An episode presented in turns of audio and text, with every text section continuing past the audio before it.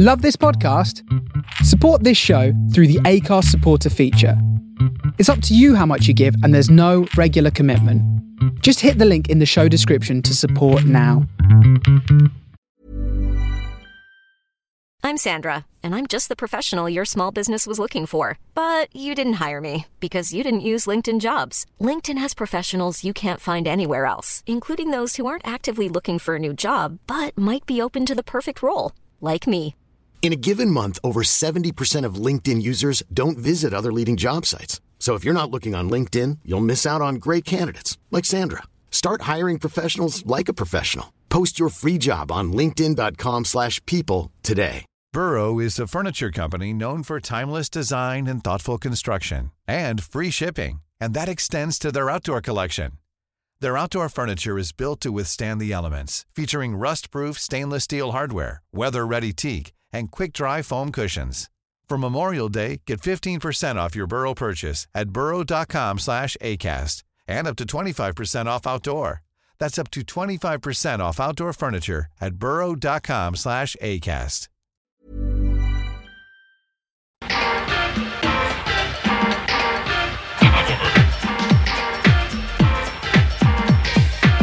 Campionato di calcio italiano.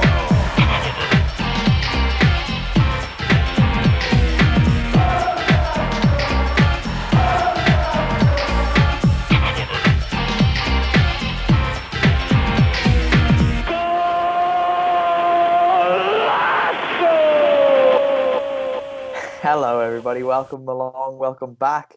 I don't know what I'm welcoming you to, but I do know it's the Forza Italian football podcast. Don't know what season, don't know what match week, but look, we're here. I am your usual host, Connor Clancy, and I'm joined as ever by Kev Pogzelski and Vito Doria. But uh, we'll just let you straight in. We were talking just before we started recording about that topic of not really knowing what's going on. And Kev, I felt this at the Tardini yesterday. I still feels like last season. Yeah, um, it, it- I was going to say that the churn, the churn of players isn't, you know, as as frequent as you'd expect because of the short period. You know, we're still in a transfer window, and you kind of, I was sat there running through some of the highlights today before coming on air, and it, it's only when you sort of see a, a glimpse of a, a new kit or someone's wearing a new number. And you know, because there are so many of the same players on the pitch. I think Juve was the, the the one game where I felt that there were enough new players actually that it didn't feel like I was watching another game. But you know, the others, it is those sort of very small things. And because we've still got no fans in the uh, majority of uh, fans aren't back in the stadiums, um, that it does just feel like we're still in this lockdown. And dare I even suggest that we could be Ah, having restrictions on our daily lives in the coming months. Yeah, Vito, do you think this is going to be a, a theme that continues for the next few weeks? And then is that something that you've already seen the tempo of these early season matches resemble preseason games? And by the end of the season, I mean, leading into a, a potential European Championship, the players are just going to be dead on their feet, right? Well, it's possible, and uh, the way things have uh, started off, it does feel that with most teams, because of the lack of transfer activity, that they're pretty much uh, continuing as they were, say, six, seven weeks ago. Hmm. Uh, we'll start with, I suppose, where we always tend to start at the beginning of the season. At the top, we'll go to the champions first. Juventus, uh, the most new look team in Serie A this season. They've got Andrea Pirlo on the bench, strangely. Um, he coached his first ever game at the weekend at any level, which was nice to see. Dejan Kulusevski's in. They've got a few new signings, and Kev, they looked quite good. Um, yeah, like you said, I it's because it's early.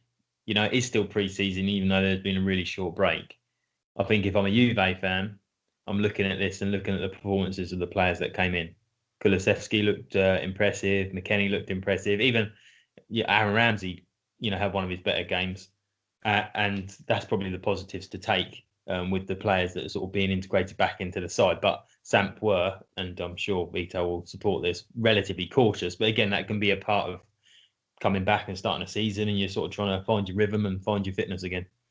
how surprised were you by Weston McKennie in particular? I think everybody who's listened to me, and you've listened to me more than most over the last 12 months, would have just expected Kulusevski to do what he did. But McKennie is someone who arrived with a lot of skepticism. I mean, when he made the move, people were saying that he, he wasn't good enough for Juve, he wasn't good enough for a mid-table Serie A side in, in some cases, but he was dominant. Yeah, uh, yeah, I was I was surprised by the move, and also I I don't I haven't watched a great deal of Schalke, so I didn't really know what to expect. So I suppose rather than being skeptical, I was fairly open-minded as to what he'd bring the side. So I don't know if I was impressed or unimpressed because I've never really seen him before. But he was it was certainly a solid performance. You you know you got exactly what you out uh, wanted from him in the you know midfield there, and um, looks like it's a bit of a stupid business. You touched on Aaron Ramsey as well, Vito. I'll bring you in here he played in a slightly different role to what we had seen him play under Maurizio Sarri. Is this something that you could see him thriving in as the season goes forward, or was it just because he was up against um, weaker opposition in Sampdoria? In Ramsey's case, I reckon that uh, it might be the start of something better at Juve for him this season. Uh, from his last couple of seasons or so, or at least from what I've noticed of Aaron Ramsey of Arsenal, I must admit, I didn't watch a lot of the Gunners, but uh, he seemed to thrive when he was playing behind the strikers or more advanced than most of the other midfielders. So I think the way Pirlo used him against Samp really brought the best out of him, and uh, it might be better for Pirlo's Juve and for Ramsey as a player that he's playing that way. Uh, from what I saw of him against Samp, he was able to link up much better with his teammates. Um, he was able to sort of drift around and position himself much better than what he did under Sarri. I think with uh, Sarri, he struggled to really fit into a particular role because uh, Sarri, especially since he left Empoli, he hasn't really played with uh, trequartista or someone playing in between the lines. He's played with a standard four three three. So I think now with the new formation and uh, a different idea of football, um, maybe we'll see a much better Aaron Ramsey for this season. What are you expecting to see from Pirlo's Juve as a whole? Because you would imagine that if Dybala comes back, he will displace either Kulusevski or Ramsey in that team. He started with a back three, went to the three-five-two almost that he played in at Juve. Danilo Bonucci and Chiellini were the back three on the night. And is this something you'd expect to see going forward, or De Ligt will surely slot into the back three and they'll take shape between now and Christmas, really? I reckon that De Ligt will probably take Danilo's place. At least I'd hope he would. And we also still have to take into consideration that Chiellini at 36 should not be expected to play the whole duration of the season. I wish nothing bad upon Chiellini, but I'm very skeptical if he can play for such a long time without picking up another injury. So either way, um, if Chiellini gets injured, at least Juve can count on De Ligt when he's fit. Uh, came on towards the end, so they still have uh, some depth in their squad, and at least they've got rid of some players such as uh, Blaise Matuidi and uh, Gonzalo Higuain. So at least in that aspect, uh, uh, Pirlo has some players to work with. And, you know, despite what Matuidi and Higuain achieved in their careers, I think based on last season, it's like they got rid of the deadwood. They're able to sort of start a little bit fresh as a whole, really, uh, as I mentioned, Dybala wasn't there. Bentancur started on the bench, came on late on, and Arthur Melo stayed on the bench for the the entirety of the game. There's there are positive signs here, Kev, for for Pirlo and Juve, but given that Samp, and I'm sure Vito won't mind me saying this, didn't do all that much at all. I think it's fair to say. Is there a risk that this result is kind of being overblown because of the romanticism of it? It's Pirlo's first game there's the the new kids impressing, or are they justified in getting excited? I think it's been um, blown up a little. Um, you know, Sam kept them at bay. Well, um, kept it at one 0 till close to ten minutes from the end. Um, I, I, kind of feel bad for Pirlo taking the job in the circumstances he's got because I think um, the conditions that they're playing under, the frequency of games, the shortened season is going to lead a bit lead to a bit of unpredictability this year.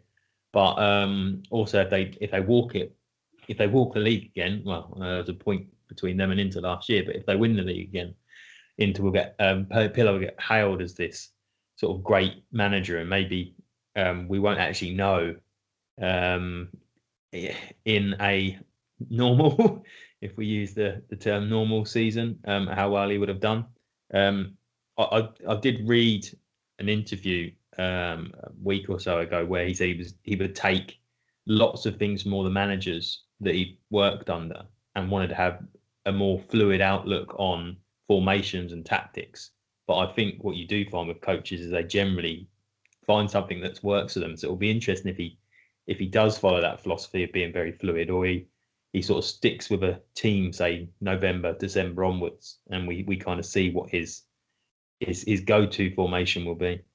That's strange, isn't it? Because we've never been in a situation like this where uh, he is as rookie a coach as you can get. He had never taken a train set, training session at any age level, and never had overseen a match at any level and now he's just walked into the the champions. So it's strange situation. It's going to be interesting. Whatever happens, if they win the league again, that's an interesting story because Pirlo has walked in and things have just kept tiding over. And if they don't, obviously it's a scandal because they're going for ten in a row, and Juve not winning the league will be a crisis, obviously. But the game did have fans in attendance, and the first game to have had fans in attendance came earlier that day, and I happened to be there. It was the the lunch match, as they call it, the twelve thirty kickoff between Parma and Napoli.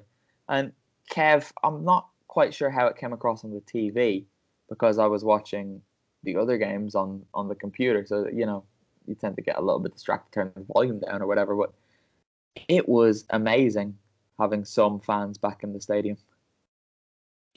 Yeah, I've watched some games without crowd noise when there's been no crowd, and, and some with the, um, sort of filtered or you know the television produced um, crowd noise, and it, it it felt a little more. Um, well, it was real, if you like. You know, you, you didn't have sort of random songs playing at parts of the game where nothing was happening you know, when when the game hits a lull, then you know fans will generally quiet down. Apart from there's rare stadiums across the world where they just go mental for sort of 90 minutes solid. So um, yeah, it was kind of nice to have that sort of normality back a little bit. I was actually blown away by how much it impacted me by being there, walking up to the stadium. The the roads were still open where whereas when there are fans at stadiums as normal, the roads are closed. So I was walking up thinking, I wonder if there are going to be any fans even here because it was announced quite late on the Friday that it was happening. Tickets never went up for sale because they went to sponsors on that first. But then when I was walking through after getting my accreditation, seeing people walking in at the same time as me across the little laneway where the buses drive in, it was it really did take me back. It was quite a nice feeling. I was just smiling beneath my mask, to be honest. And then getting into the stadium and just seeing those little dotted people around the yellow seats was quite nice. And I was particularly surprised by the noise that was actually generated. So there, there weren't, there wasn't any chanting. There were was one occasion when they tried to generate it, Parma, Parma, but it just didn't work. Um, but the noise, whenever a chance came, was like it was a, a normal stand. You know, you, you, got that wave.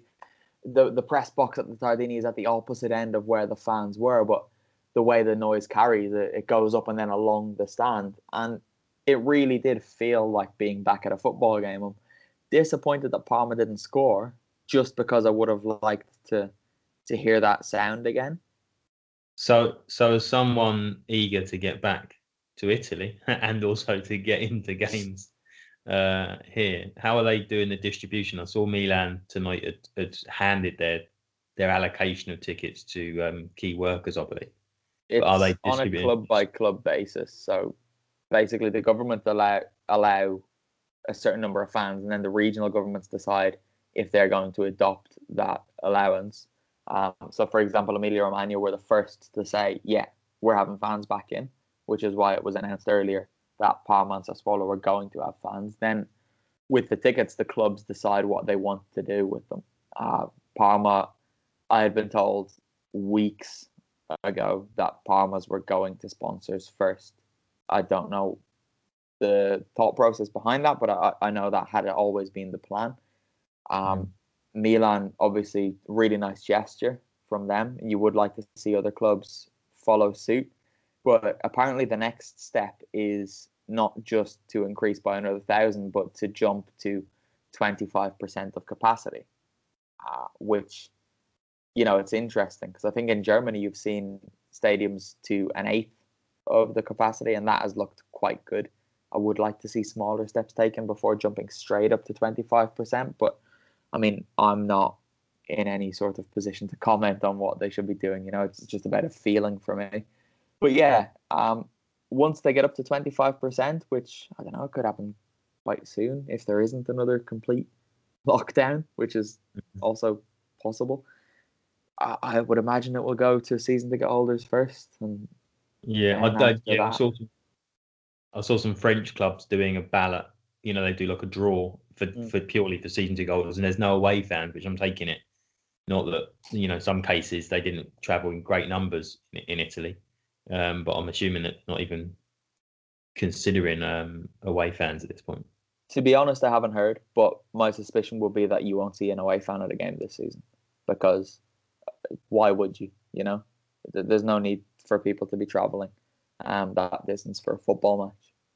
But what I was, what you were saying about that, um, back in Ireland, my my local team, Bray Wanderers, they have been, they had been letting fans in. Then fans weren't allowed in anymore, but now fans are back allowed in. And I know when I was home back at the beginning of August, there was a a system where they had I don't know exactly how it worked, but they appeared to offer tickets to different people who had season tickets.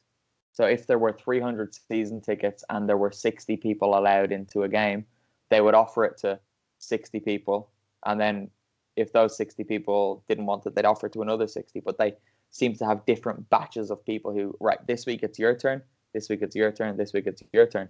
Um, my dad got quite lucky and managed to get into quite a few games. I don't know how he managed to get around the system like that, but he found himself being invited more often than others.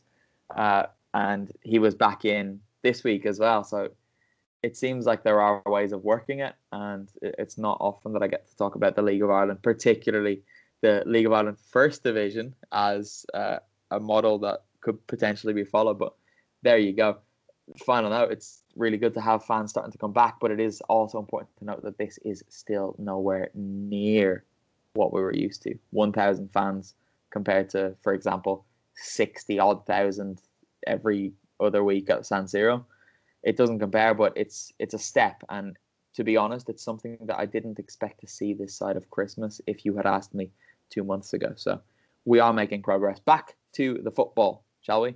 Vito, I saw one of your tweets about this game, and while I thought you were harsh, I also didn't disagree um, about the quality of the first half at the Tardini. Shall I let you explain? Well, I was making quite a few tweets about this game, saying that was a potential contender for being the worst game of all time. I didn't think I could be so bored by a Serie A game. Um, Napoli were just passing the ball meaninglessly, and Parma were very static. It wasn't a case of them defending well. It was more just uh, they just happened to be there when Napoli tried to play a pass, but there were barely any noteworthy shots in the first half.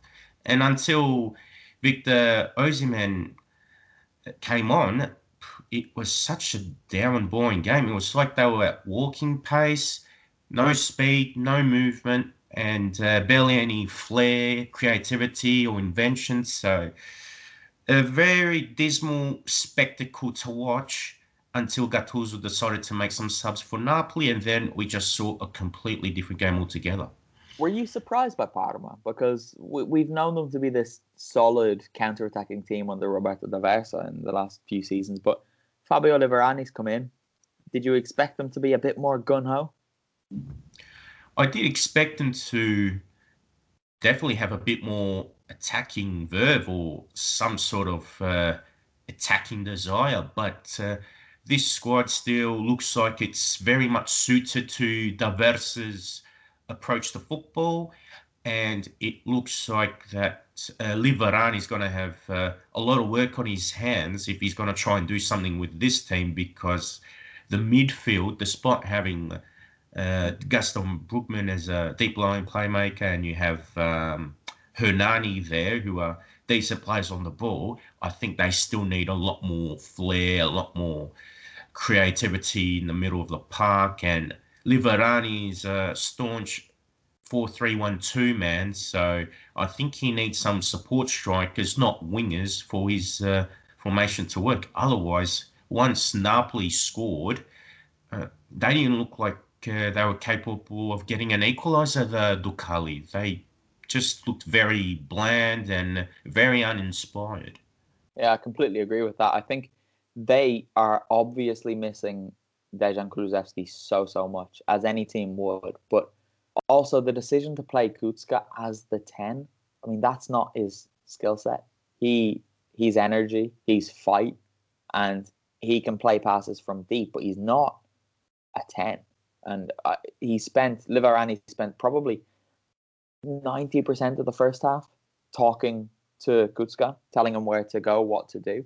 And you could see that Kucka wasn't comfortable where he was playing. And I just think put him in that midfield three, the midfield improves, and prioritize signing someone who can play as a 10, as well as signing a different striker. Because in they, they went with Inglese and Cornelius up front together. And I just think that's a partnership that might be able to bully teams like Spezia or something like that. But against Napoli, I think you need a little bit more in attack. Cornelius and Inglese, they're they're both quite big guys. They're quite strong, and they can get about it. But you kind of need someone a little bit more technical as well to to complement the big man. I think I'd repeat what I said earlier about the shortened pre-season, particularly for coaches that are coming in, that you probably get a better idea about how they're going to play in a normal scenario, but they're going to be using some of these games to sort of suss out where they can use players differently. You know, maybe take a little bit longer to get their get their thoughts across to the players. So maybe maybe that's part of this issue. Mm-hmm. You would expect so. You were talking about um, kit numbers earlier, actually, Kevin that's something that really threw me on Sunday because Hernani has gone from 10 to 25 or 23. Gemma Pezzella has gone from 97 to 3. And Roberto Inglese, interestingly, has gone, he went from 45 to 9, and now he's gone back from 9 to 45. And I just wonder if that's a superstitious thing because last season was horrid for him, obviously, with injuries, and he's gone back to 45, which is what he wore at Chievo as well when he was so good. You might know this because you're there so often. But did Sepe go to one last season from 55, or was that is that happened over the summer as well? Ah, uh, he was number one last season. Ah, okay. It threw me off. I thought I was 55, and then he made that error, and I thought, oh no, it's still Sepe. It's fine. He's back. yeah, he is. He is.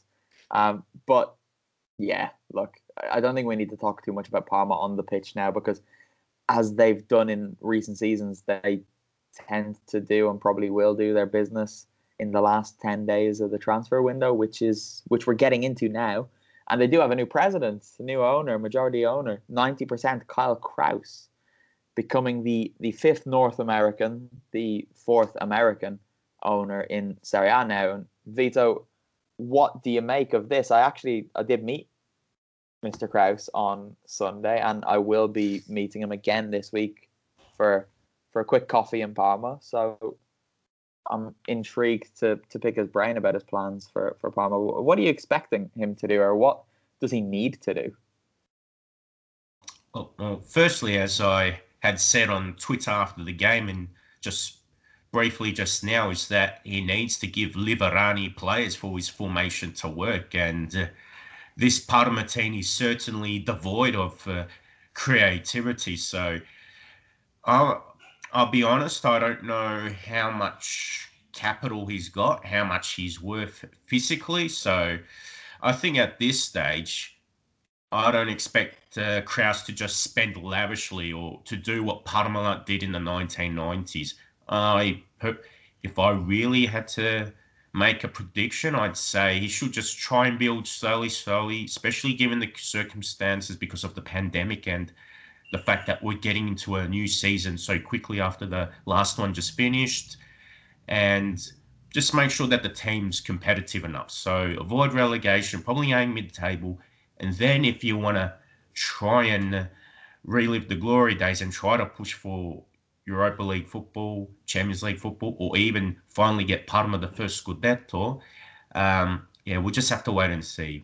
I'm personally not expecting too many lofty expectations as yet. Mm, I, I, don't know how much Krause himself is worth, but his convenience store chain uh, Kum & Go, which made him his money, is valued at over two billion dollars. So quite a fair smack, I would imagine. Might ask him, see what he says, see if he tells me that. Um, but on to Napoli then, because the first half, I don't want to say they were stale, Kev, but they were slow. Then in the second half, they they did take advantage of space that opened up. Uh, before I throw to you, I know Victor Osimhen is getting a lot of credit for opening the game up, but I actually think that was a really astute move from Gattuso because the game had just opened up. Parma had a couple of chances, and Napoli threatened as well. And then Osimhen came on to exploit the space that already existed rather than creating the space. And I mean, he definitely did help to change the game in Napoli's favour.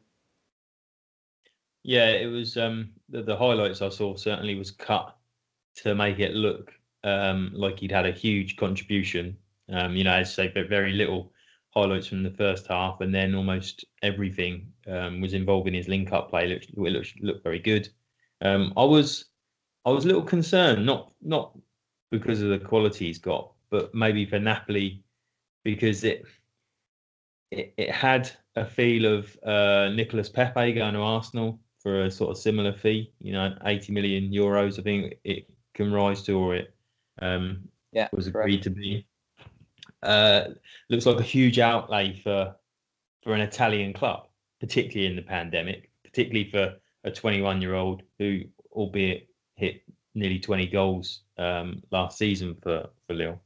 But um, you know the the first signs are, are very promising. Do you think Napoli gambled, expecting that someone would come in for Koulibaly? Because De said earlier this summer, I know it's September, but I'm in Italy now, so the weather's hot.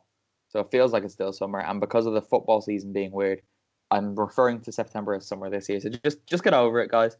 But did they expect to to sell him? Because De Laurentiis did say at one point during the summer that um, he kind of regrets his transfer operations in recent years and he should have been more willing to listen to offers rather than just setting unmeetable um, asking prices on his players' heads.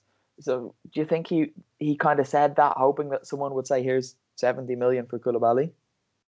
Well, there was a report that PSG uh, might yet still come in for Koulibaly for that sort of um, figure. But you, you know, you look at some of the business. You know, I always kind of revert back to the the Cavani deal, which they then went out and then acquired four or five really you know better players than what they had there that sort of took them up a level. Whereas this would be almost just one in, one out for that money, and you just kind of feel that they could have got a better deal on a 21 year old with probably a season behind him than 80 million, maybe even 50 million would be a little bit more um, easy to accept. Hmm. Vito, were you surprised that Gattuso didn't start Osimhen and Amir Rrahmani as well.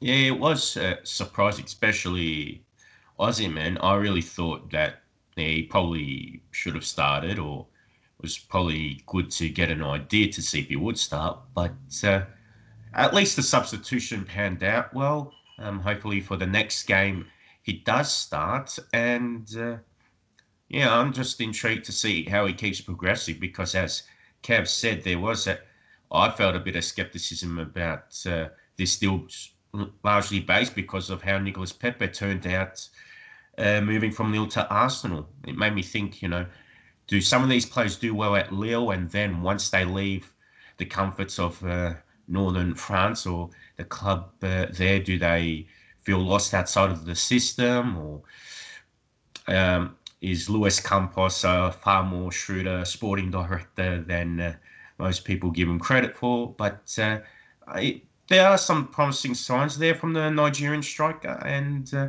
I think he adds a new dimension because at the start of the game, with the forward uh, lineup they had with Lozano, Mertens, and Insigne, was a very short trio forwards. So at least Osimhen, he adds a bit of height, pace, and he's very agile as well. So I really think he adds something different. Then, of course, towards the end, Andrea Petagna came on, so he too can add a bit more strength and physicality to the Partenope attack. Big Andrea, you said it. You said it. On shirt numbers again, Kevin, this is something that will maybe upset you because I know how much you love one of the players I'm about to mention, but I was briefly disappointed in the second half when I saw Napoli's number seven ready to come on, and I thought, oh, great, here's Callejon. I like watching him play. And then the reality dawned on me, and I thought, hang on, that doesn't look like Callejon. Oh no, he's left, hasn't he? And it was little Eljif Elmas coming on instead. I was a bit sad. There's never been a faster or easier way to start your weight loss journey than with PlushCare. PlushCare accepts most insurance plans and gives you online access to board-certified physicians who can prescribe FDA-approved weight loss medications like Wegovy and Zepbound for those who qualify. Take charge of your health and speak with a board-certified physician about a weight loss plan that's right for you. Get started today at plushcare.com slash weight loss. That's plushcare.com slash weight loss. plushcare.com slash weight loss. Since 2013, Bombas has donated over 100 million socks, underwear, and T-shirts to those facing homelessness. If we counted those on air, this ad would last over 1,157 days. But if we counted the time it takes to make a donation possible, it would take just a few clicks. Because every time you make a purchase, Bombas donates an item to someone who needs it. Go to bombas.com slash ACAST and use code ACAST for 20% off your first purchase. That's bombas.com slash ACAST, code ACAST. Hey there, it's Michelle Norris. I'm host of a podcast called Your Mama's Kitchen. When I travel, I'm usually looking for a way to find a taste of home when I'm not at home. And one of the things I love to do when I am at home is entertain. And Airbnb allows me to do that. When I was in California recently, I rented a house that had a great kitchen. And when we were sitting around the table, we're all thinking, we're in someone else's house. Someone could be in all of our homes as well. If you have a home, but you're not always at home, you have an Airbnb. Your home might be worth more than you think. Find out how much at airbnb.com/slash host.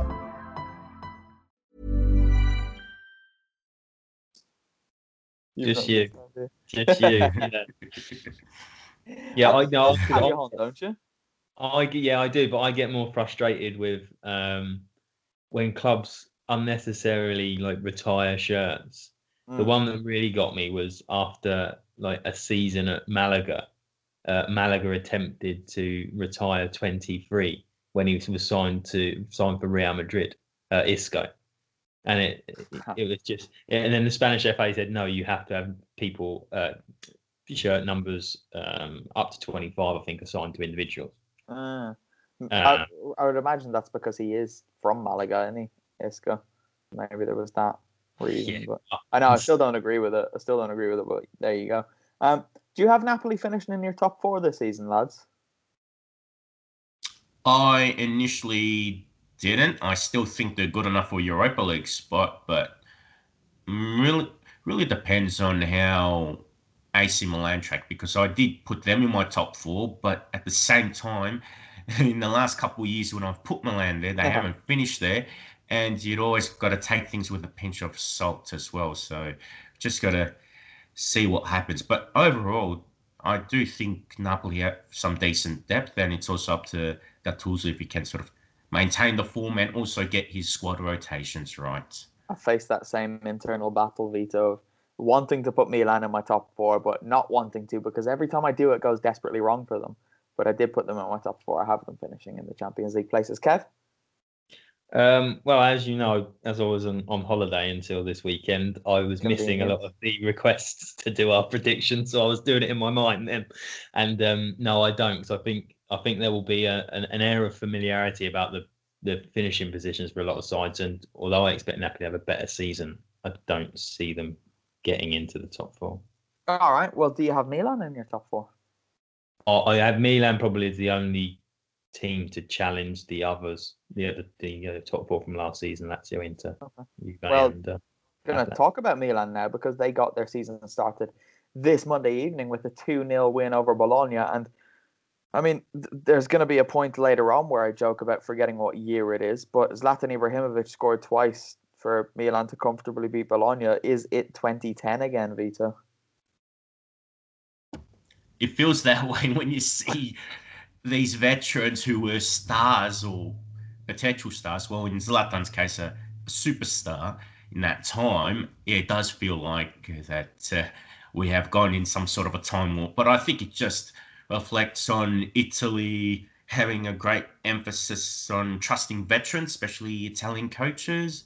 Um, and uh, yeah, unfortunately, Serie A does get that retirement league tag on social media from time to time. And, you know, the narrative, I think, can be a bit excessive at times. Sometimes there's truth in it. But at the same time, I think Zlatan is a exceptional uh, player, and uh, very few players can do what he's doing at his age. So, yeah, it is concerning to have too many veterans in the league, but uh, I think it, with Zlatan, you just got to enjoy, enjoy his presence in A while it lasts he is a freak, Kev, isn't he? He's he's 38 years old. He'll be 39 in about 10 days' time. He's scored now in 23 consecutive seasons, spanning over four decades. Yeah, it, you know, I can't remember what Vito just said there, but you know, he, he, I think he might have called him unique, and and that's the thing. And you say, you know, it's. I, I watched um, Montpellier over the weekend, or was it last weekend? And they've got they've got Hilton, which is 43. And I looked at him, I thought, blimey, he's 43. Better condition than I am, certainly body wise. And and Zlatan's the same. But with Latan, you've got he's a player of, you know, unbelievable talent. And he's got this body that is keeping him in the shape that he's in to still perform. And I think actually that we could see him play well into his 40s, maybe, and maybe even the short spell um, in America where he was probably under less physical pressure, maybe just gave his body a little bit of a, a boost, you know, a bit of a recharge. Um, you know, the weather's lovely out in California, having friends that have spent 10 years out there, and maybe that's it. This will this will give him the ability to come on and, and kick on for another couple of years, maybe. It's quite incredible that he when they played Shamrock Rovers last week. Obviously, Shamrock Rovers are um, the League of Ireland leaders at the moment. I'm getting two League of Ireland mentions in this week. That's um, unprecedented and probably will never happen again. But they have an old pro themselves in Joey O'Brien, who Bolton, Sheffield Wednesday, and West Ham fans might remember with varying fondness. But he's he's 34, and there was a, a moment in the match where O'Brien lifted his shirts to wipe his face, and you saw Joey O'Brien's body, and he, I mean he's not out of shape, but you just thought, okay, whatever. And then when Zlatan took off his shirt at the end of the match to give it to the ball boy, so uh, there's no way Joey O'Brien is five years younger than that. You know, it's it's just phenomenal. Ibrahimovic is in better shape than most 25 year olds. I think there's positions on the pitch as well where you can you can play, um, you know, a little bit longer. You know, Italy was always famed for the sort of aging centre half. I sort of think of um, Bjecivold and Costacurta, uh, you know, obviously Maldini, and and and but I, I, think the the type of striker that Ibrahimovic is um, allows that. You know, he's not a sort of scuttling, sort of wide attacker.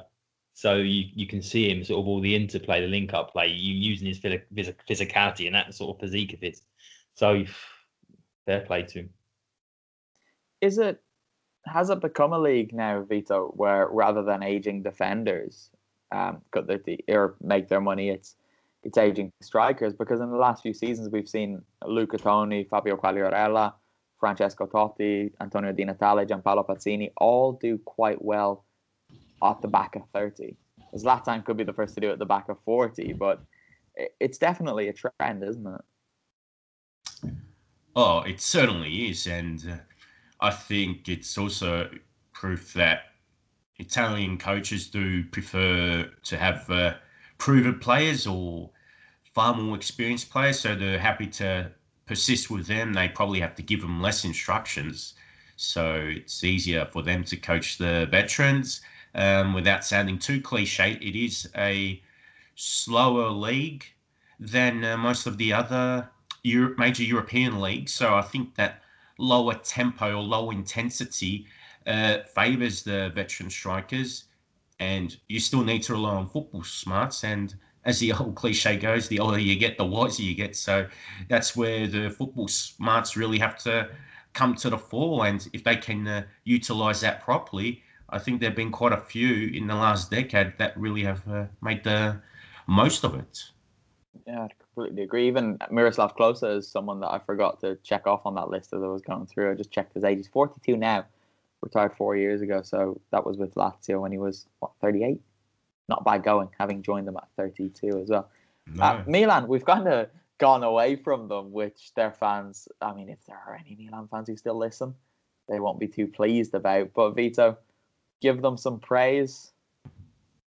So far, so good. A very good start.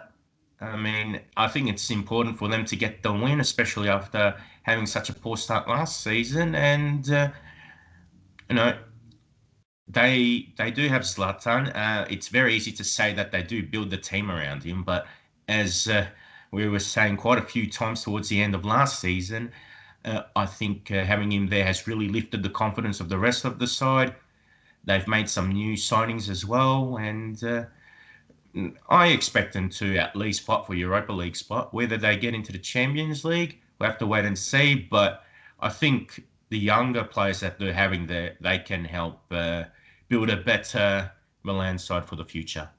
We spoke about Ibrahimovic, but I think that's been the only thing we could really speak about for the last nine months about Milan because we joked about it last season how big of a difference he made. He was saying they would have won the Scudetto if he was there the whole season. But is it is it concerning, Kev, that I mean he is their only real goal goal scoring option, and if he gets injured, which at 39 he might well do, you look around the squad and you don't really know who else is going to score goals for them. No, but I'd I'd take positives in unlike at the start of last season, Pioli's come in. Obviously, Zlatan's come in and made a huge difference, but he's finally getting more out of the team than you would probably expect individually of the players that you've got there.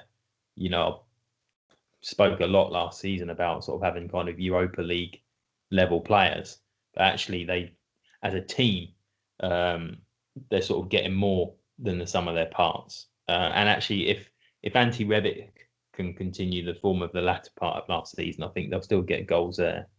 Um, so they pick up points, but uh, you know, if if Zlatan was to get a, a, bad injury, like I think he got in his last year at United, um, you, you'd worry about their Champions League credentials, but you'd think they'd still be able to secure Euro- European football. Mm.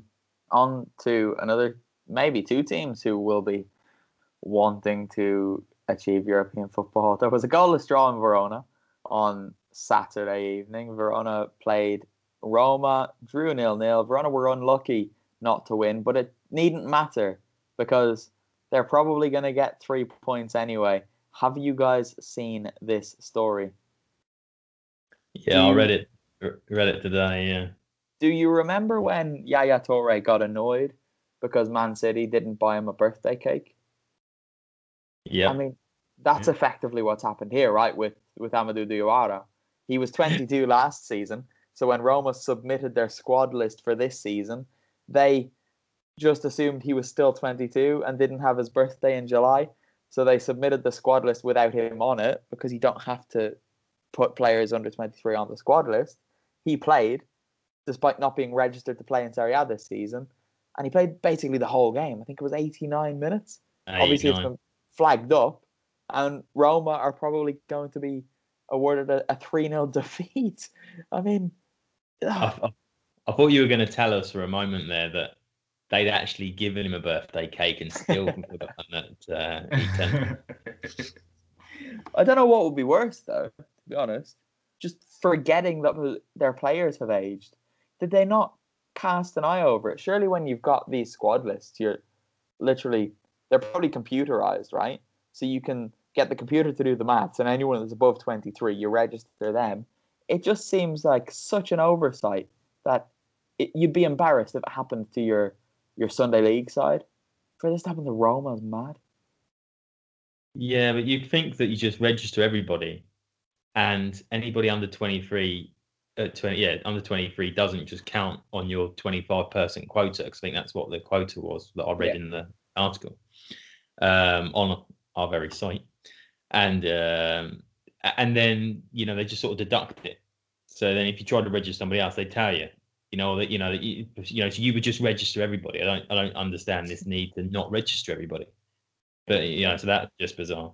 I know. Uh, I haven't played Football Manager for a couple of years now, but when I used to play Football Manager, you had the little squad list, and it would have a little symbol beside the player's name. Under twenty three doesn't need to be registered. I mean, Roma, get the people of Football Manager to do some of your admin for you. It will save you a lot of stress.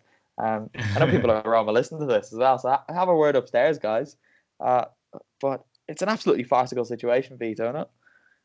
Oh, it's uh, an example of uh, gross incompetence. I mean, this is the sort of stuff you know you shouldn't be expecting from a club for, like Roma or any other decent club in one of uh, Europe's major leagues. Uh, it's very amateurish on their part. Just very, yeah, uh, as Kev pointed out. But uh, yeah, just uh, yeah, just so simplistic. And you talk about how things could have been computerized. Let's say it was computerized. You've got to wonder if it was computerized. Are Roma using Windows 98 or something?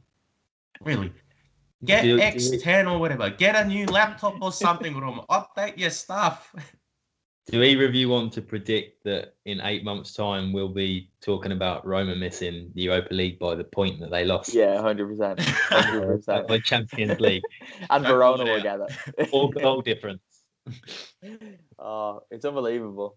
It's unbelievable. But there you go. Welcome to Italy, Vito. Were you surprised pleasantly by Verona, given they've lost most of their best players from last season, but they they looked quite good.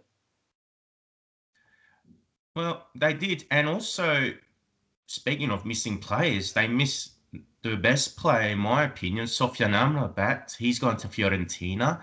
So to get at least a point as things stand without him is a big uh, plus for them. Uh, Marco Silvestri made some uh, fine saves in goal for the Gialloblu, and they probably should have won this game because the woodwork uh, came to Roma's rescue. And they probably would have been some nice goals. I forgot who took the shot for the first one, but Federico Di Marco could have scored a real belter towards the end. And uh, yeah, I'm sure that they'll be happy if they do get awarded the three points here. But that being said, they probably should have got the points in the 90 minutes anyway.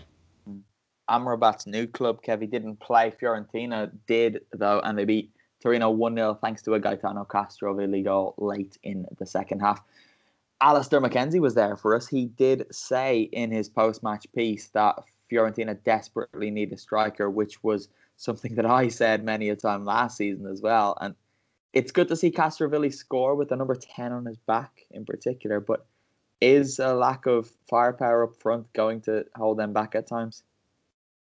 I think it's held them back previous seasons. Um, you know, I think the because of the age I am, um, you know, the, the, the team that you always go back to is when Batistuta was, mm. you know, dragging them up the league. I know they had, you know, better players in support like Rui Costa. Um, I think maybe this weekend the wastefulness of Kouamé sort of hammers home how much they need a um, sort of prolific striker, if we call him that, because I actually rate Kouamé quite highly, but he should have probably had at least two or three goals. I think I saw you uh, tweet about that over the weekend, Vito. You must have been watching the game. Um, yeah, I, I watched it in full. But yeah, they need a striker.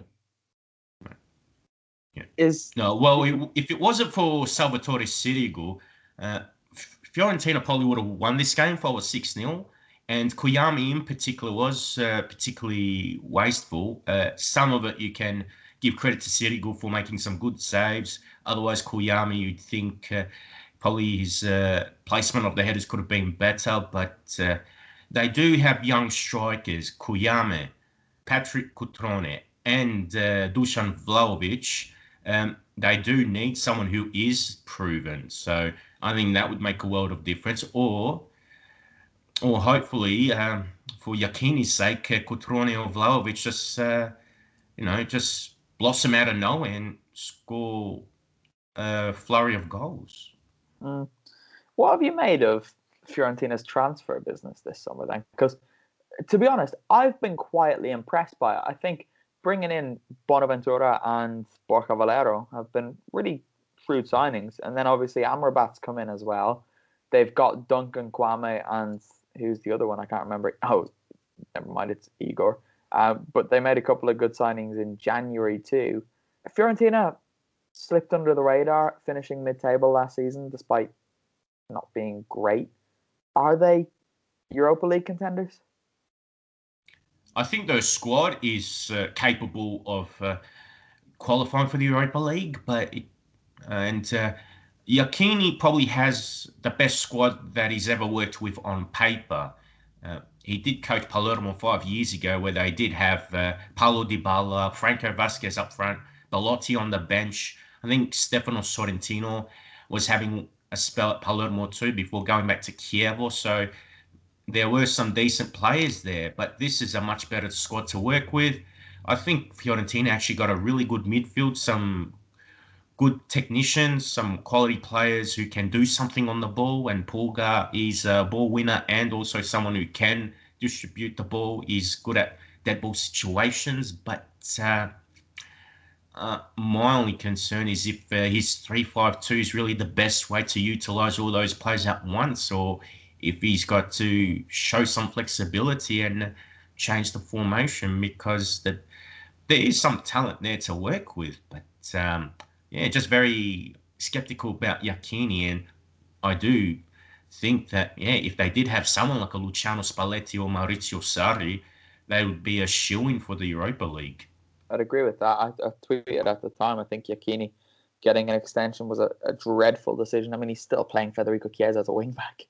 You know, that's that's not where you want him to be playing.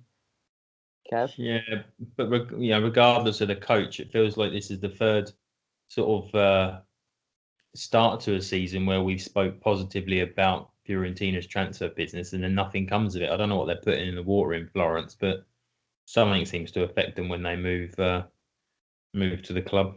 Were we positive about them last season? Well, maybe we weren't positive, but maybe actually I'm just following too many people. Um, some some formerly of this pod um, that talk to about the uh, um, about their transfer business, but it certainly got me. It, well, not like I was going to say, we're excited. When's Kev ever been excited? Um, but you know, it certainly made me feel positive um, about Fiorentina's prospects, and then, as I say, nothing comes of it.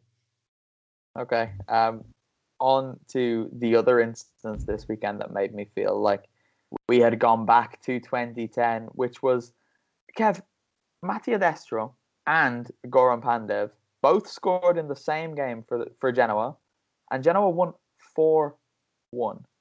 What's happening? I I don't know.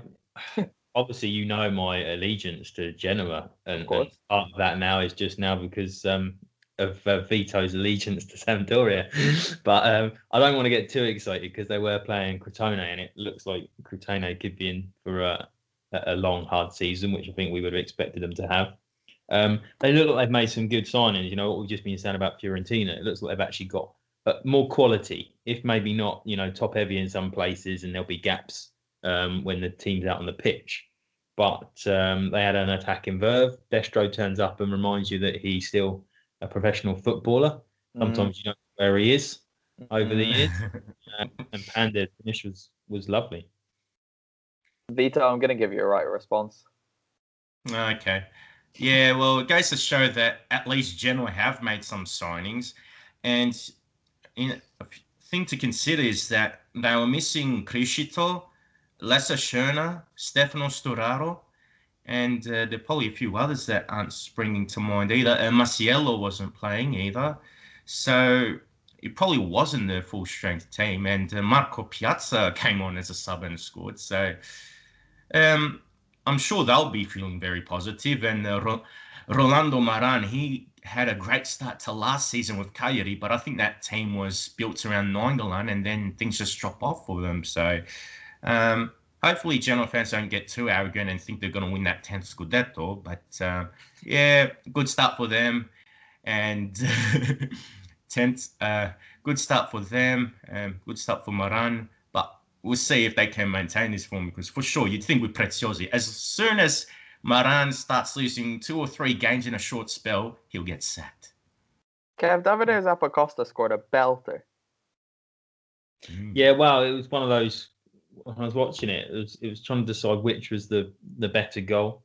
Um, you know, it was only a few weeks ago we've uh, we were doing our end of season review, and I always forget, you know, the, the goals and the games at the start of the season you probably put in your best game. So I've come out of a, a sort of system to ring them in red now in my notebook that I always make my Good. weekend notes from. Um, but you know, a bit like Fiorentina when we're saying about the, the turnover of players, Genoa always seem to have a summer where sort of 15 players come and go, and, and they never look any better. At least this season, they've got the likes of Zappacosta in, that albeit probably not areas they need to strengthen. And he was playing off the left, which I found quite unusual, probably because I've mainly watched him on the right. Um, but took his goal, wonderful to drive in. See, uh, Genoa are going to do well this year because they're following the SPAL model of the year they did well, which is form a, mini Atalanta B side. They've signed Lennart Czyborra, Filippo Melegoni, Andrea Masiello went there in January, so they know what they're doing. They're getting the Atalanta Bs in, and they're going to be all right.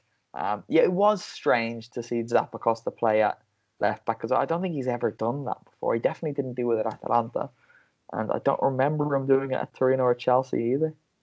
No, not even at Avellino. No. Always a okay. right wing back. But Paolo Yeah. Ghiglione played on the right. He played well and uh, uh, he claimed uh, two assists for that game. So, yeah, probably not a bad move to actually put Zappacosta on the left. But again, we have to see how they progress against uh, better opponents than Crotone. And uh, to be honest, Crotone is probably my tip to finish on the bottom this season. I've actually got Spezia higher than them. Oh, I think Yeah. you might be alone on FIF in that one. Yeah. Um, But, But- Spezia, not much progress in my, t- my team. you couldn't But let yeah, it out, could you? You couldn't just say something nice about another Ligurian team. You had to pull it back in. No, actually, Sampa and uh, Spezia, they got a amicable friendship, but it's just more, more the, the new boys. They came through the playoffs, and uh, you know, with all seriousness, they got a thin squad. So we'll just have to wait and see. But I did say for our season predictions, although I do expect Spezia to go back down, I do hope they prove us wrong and spring a surprise. Because from what I've heard, at least about the coach Vincenzo Italiano, he does want to play a very attack attacking style of football. So hopefully he can spring some surprises. Good name, that Have isn't it? they Italian Vincent. have they decided when Spezia are playing their games this season? Ooh, don't know. When or where? Where? Because I, I heard that their ground wasn't up to I don't Yeah, think so. I think they're playing their Mhm. first in Cesena, aren't they? Which is miles away, other side of the country. Oh, Um, But like when who was it? I think it might have been Crotone played at the beginning of that season. They Oh, came up and they played in Pescara, which was I think closer to Atalanta when Atalanta played them away than it was to Crotone, which was madness. But there you go. Um, welcome to Italy. In Reggio Emilia, final game because there were only seven played. Sassuolo played Cagliari. Cagliari had 32% of the possession. Sassuolo had 33 shots. So it makes sense that Sassuolo needed an 87th minute free kick to escape with a one-all draw, Kev. Yeah, it even in the highlights it looked poor. Um, I think they dragged it out to something like two minutes forty-seven, and that's the official Serie A. And But, it's uh, always yeah. four minutes. But oh, okay, well they must have had a lot of talking at the start, which I skip through and then I turn it off. Um, but yeah, no, it was a wonderful free kick to equalise. Um, and actually, I was quite, I was quite pleased to see Simeone score for Cagliari. Um, hopefully, he gets off because he, he had a barren spell last year. Um, but if he gets off to a good start, he generally has a good season. I really like him. I really do like him. Even when he was at Fiorentina and getting a lot of stick, he even said himself that look, the reason I don't score is because I run too much. And then by the time I've run and gotten into a goal scoring position, I'm knackered, so I can't shoot. Yeah, it's one of those. It's one of those things where you wonder whether you like someone because of their industry as opposed to their artistry on a pitch. And I, yeah, I suppose there are a lot of us do do that. I think that's what it is with me though. And there was an interview on Marca over the summer actually as well with I can't remember which one of them it was. I think it was it was Diego Simeone who said, I'd love to have Giovanni at Atletico, but I couldn't do that to him because I think he's the perfect player for my team. But I know if I signed him, everyone would just say you're only there because of your dad. But that would be such a good fit as well. If you could accompany him with a, a proper elite striker like Luis Suarez, who they're going to sign, that would be an unbelievable front line. Joao Felix playing behind them. But we're not here to talk about Spanish football, are we? But yeah, I'd love to see them together somewhere someday. It would be amazing seeing them celebrate a goal. Oh, imagine the aggression. It'd be incredible. Right. Um, any more for any more, boys? No, that's it for round one. Well, it's not quite it, Mr. Doria, because Oh yes. Oh well, for this podcast anyway. I hope no, even on that, it's not that. It's not it for this podcast because I hope you Oh. haven't forgotten. Whiz. We do have a game to play. Which one? Are we, which one are we doing? the good one. I can't be arsed going to find a, a match. So we're playing Oh, the formation Serie A player. Serie A player. New season, new start. 2019-20 champion officially Vito Doria. Vito, what does the C stand for in your name? Uh, Concordio. Vito Concordio Doria. Yeah. Concordioed Kev last season. And is the reigning champion. Kev, I know you like that. I was a bit ashamed of myself. um, but new season, new start. Kev, how are you feeling ahead of the first fixture of 2020-2021? Oh, hugely confident, obviously. Okay. Can we talk about how difficult it is to say 2020, 2021? Is it Say it. just twenty? I don't often go to twenty twenty. Though I go twenty twenty one or 21-22 season. No, but you wouldn't say 1920. You would have said 2019-20. No, I do nineteen twenty. No, you didn't. You're a liar. Yeah, I, maybe I'm thinking. Maybe I'm saying what I, I would usually write because I don't often write 20, 20, 21. Yeah. 2020, 2021. It's it's difficult. Really. Mhm. difficult. But anyway, let's um not bore the listeners with that, shall we? We're gonna bore them enough in the next few minutes.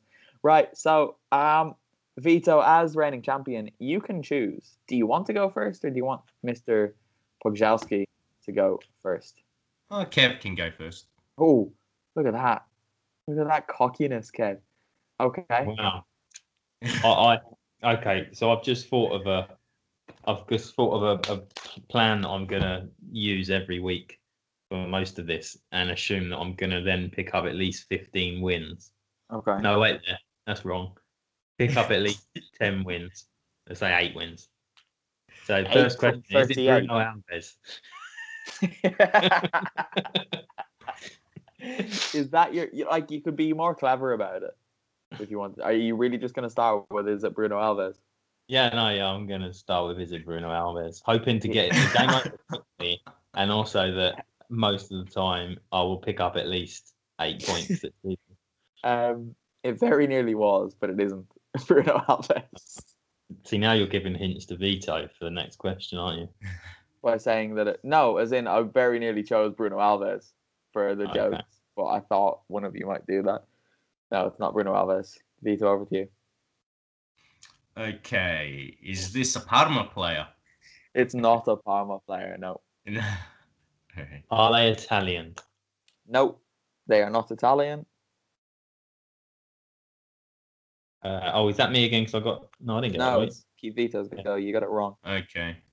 All right, Here now I'll just go. Ooh, that's okay. All right.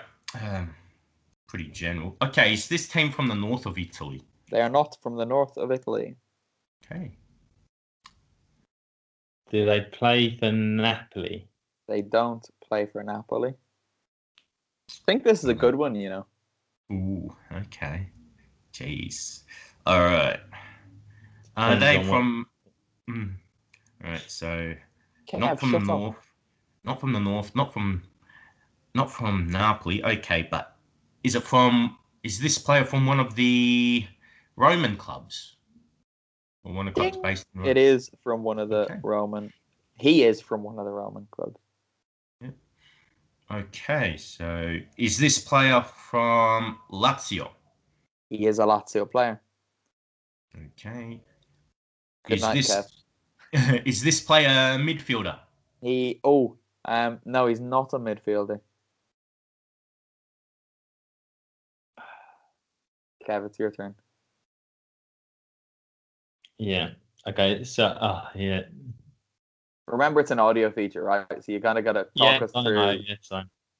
Is uh, are are they an attacker? Nope. Okay.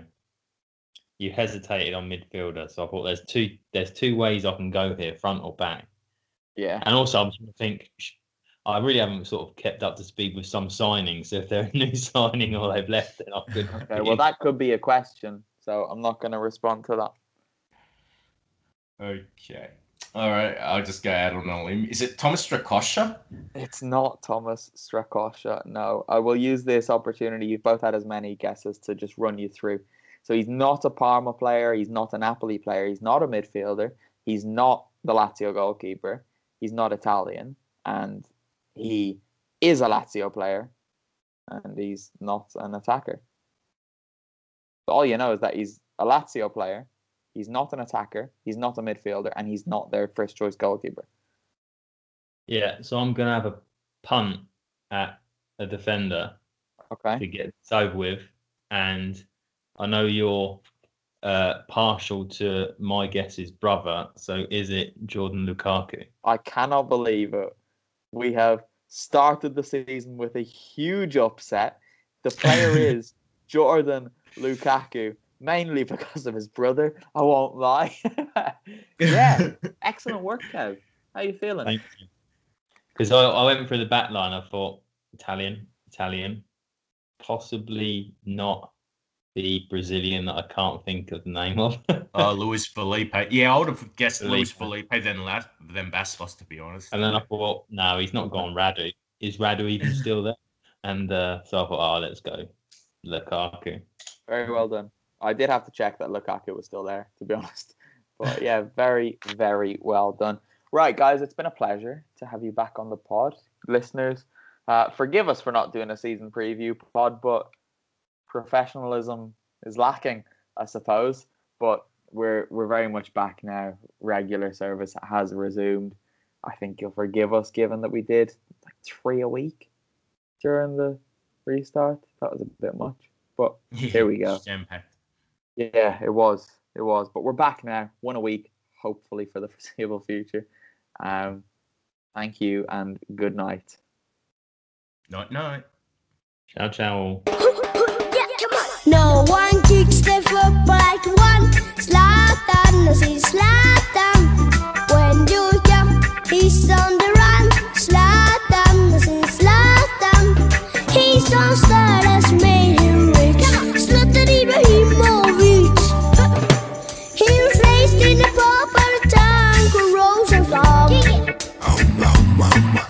It's a place where